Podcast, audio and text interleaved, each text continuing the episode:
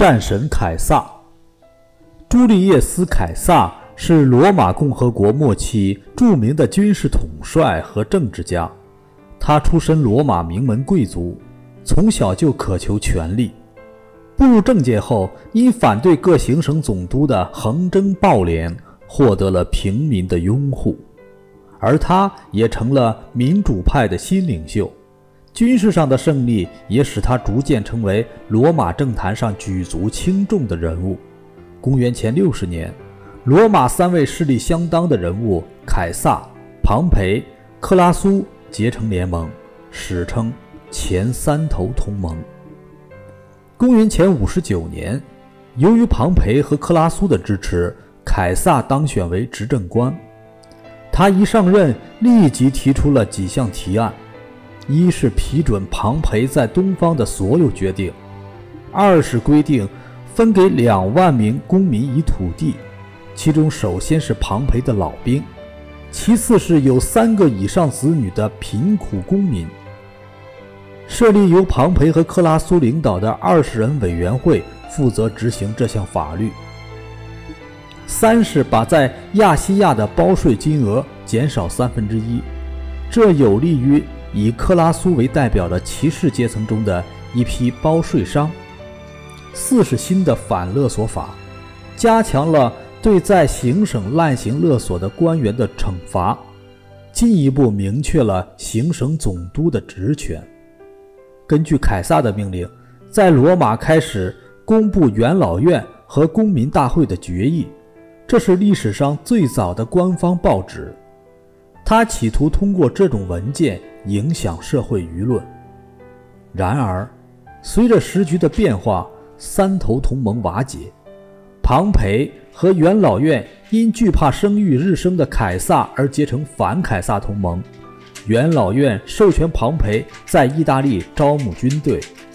此时，凯撒的军队绝大部分住在山北高卢，身边只有一个军团和一些辅助部队。他经过一番周密策划，于公元前四十九年一月十日，率领身边仅有的军队，越过了意大利和高卢诸行省之间的界河卢比孔，充分利用了庞培的动作迟缓，没有准备，以迅雷不及掩耳之势向罗马突进。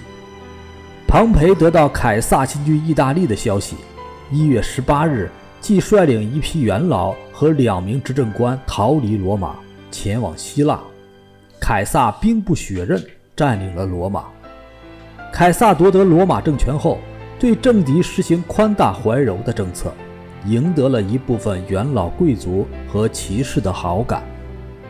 这年秋天，他出兵西班牙，经过四十天的战斗，终于迫使庞培的两员部将投降。巩固了自己的后方。公元前四十八年六月，凯撒与庞培又大战于法萨罗，凯撒击败了兵力比他多一倍的庞培。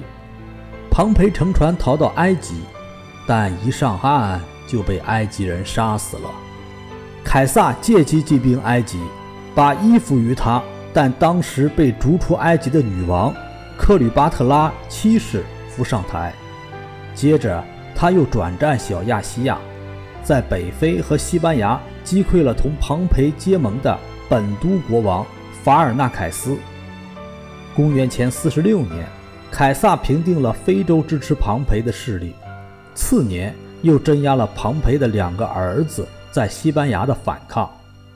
凯撒回师罗马，受到空前隆重的欢迎，他被推举为终身独裁官。迪克维多还拥有众多的其他头衔，享有保民官、监察官大权，并冠以大元帅和祖国之父的称号。